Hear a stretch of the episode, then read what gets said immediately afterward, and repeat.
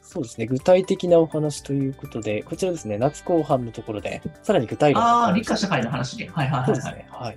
まあ、そんなにね大きな別に話ではないんだけど、うん。まあ、石橋さんもこの理科社会っていうのは結構さ、まあ、あの講座としてもやってるけれども、みんななんかこう軽視してる人が多いんじゃないかなって。やっぱこのああ、話意外をとそうですね、確かに。無意識的になんかやらなきゃいけないんじゃないのみたいな、中旬イコール算数教師みたいな人多いと思うんだけど、そうですね、個別指導の際もやっぱり算数リクエストされる場合がかなり多いです。多いけど、自分でできるから、ここは逆にめっちゃやらなきゃいけないの。変になんかその、聞けない、聞かなかったりとか、自分でやれる部分に関しては、ほぼほぼ理科社会になんか、労力を割いた方がいいよ。知識なるほ的ど。なものとか。まあ、その自分で進める勉強に関してはっていうことですうね。ん、あとは親御さんができる部分でもあるじゃないですか、ここに関してなるは。ほど、確かに。特に理社の、まあ、罰、いわゆるこの三角だったりとか、まあ、罰でもいいかな、その理社に関しては知識の部分だから。まあそうですね、ち知ゃんとって覚るえてかる知らないかですね。そうそこの部分をあらゆる書き出して丸にしていくってことがめちゃくちゃ重要で、うんこれが逆に言うと、過去問解きますって言った時に、全然白紙で分かりませんとかなってきた時に、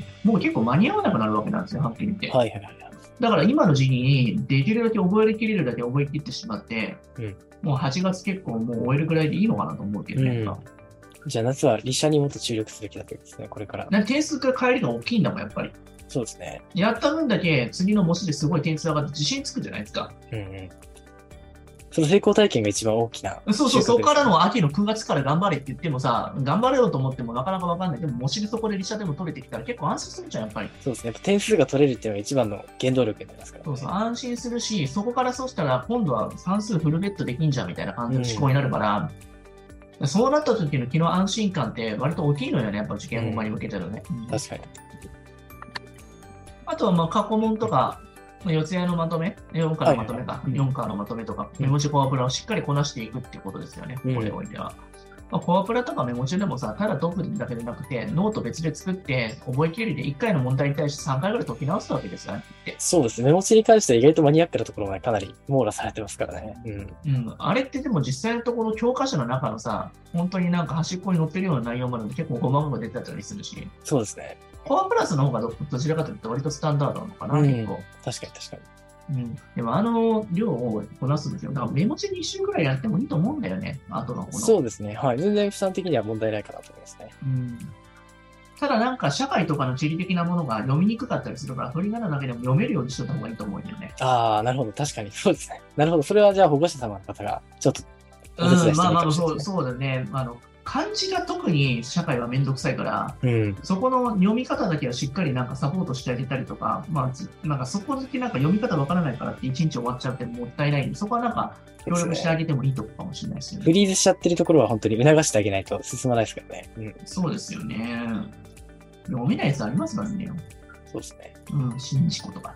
はい はい。新事故、確かに。うん、そそうでうですす 遠いこと。そうですね。うん湖系は結構難しいですよね。ね。なんであんな使い方するんだ、読み方するんだろうっていうところとかもね、確かに。うん、ありますね。まあ、リターンが大きいことを意識していく。とにかくストレスが溜まってきたときは、このリターンがた大きいこの2科目をずっとやっていくと、安心するよ、やっぱり。うん。やった分だけリターンそうが。そうあるし、1日無駄にしなくてよかったなって達成感でよく寝れると思うし。そうですね。まあ算数とかだと確かに、うんうん考えても分かんなかったっていうのは結構な損失感がありますからね。そうなんだよね。うん。一日のその達成感が結構精神の安定につながってくるんで,、うん。うんで継続って結局自分のなんていうのが精神安定のためにやるみたいなもんだよねやっぱね、確かに。それは大きいですね。うん。うん、それに意味があるかどうかわかんないけど精神安定を積み上げるっていうのが大事だよねやっぱねうん。確かに、ほとんどそのために、まあ、勉強してると言っても過言ではないですからね、毎そう日。あとノート確かを別で書いていくってこともこれだけできたことが積み上がっていったところはをい確認した時に、俺はこんだけやったんだって自信につながるからねやっぱにりねそうですね、確かに。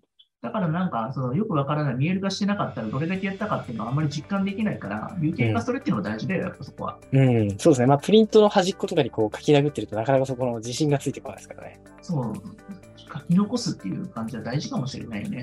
ん。うん。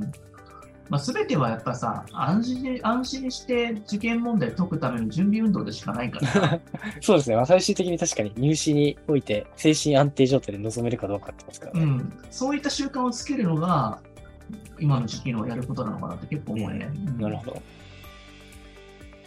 まあ、いろんな捉え方あると思うんだけど、僕はそういうふうに捉えた方が気が楽かなと思うんだよね。はいはい。じゃあまあ夏後半はちょっとリシャンをブーストかけていきたういん、ところなですんね。かあの、あまりにも行き詰まってるようだったらね、本当やってた方がいいと思う、高校さんとかね、すごい意識的にやっ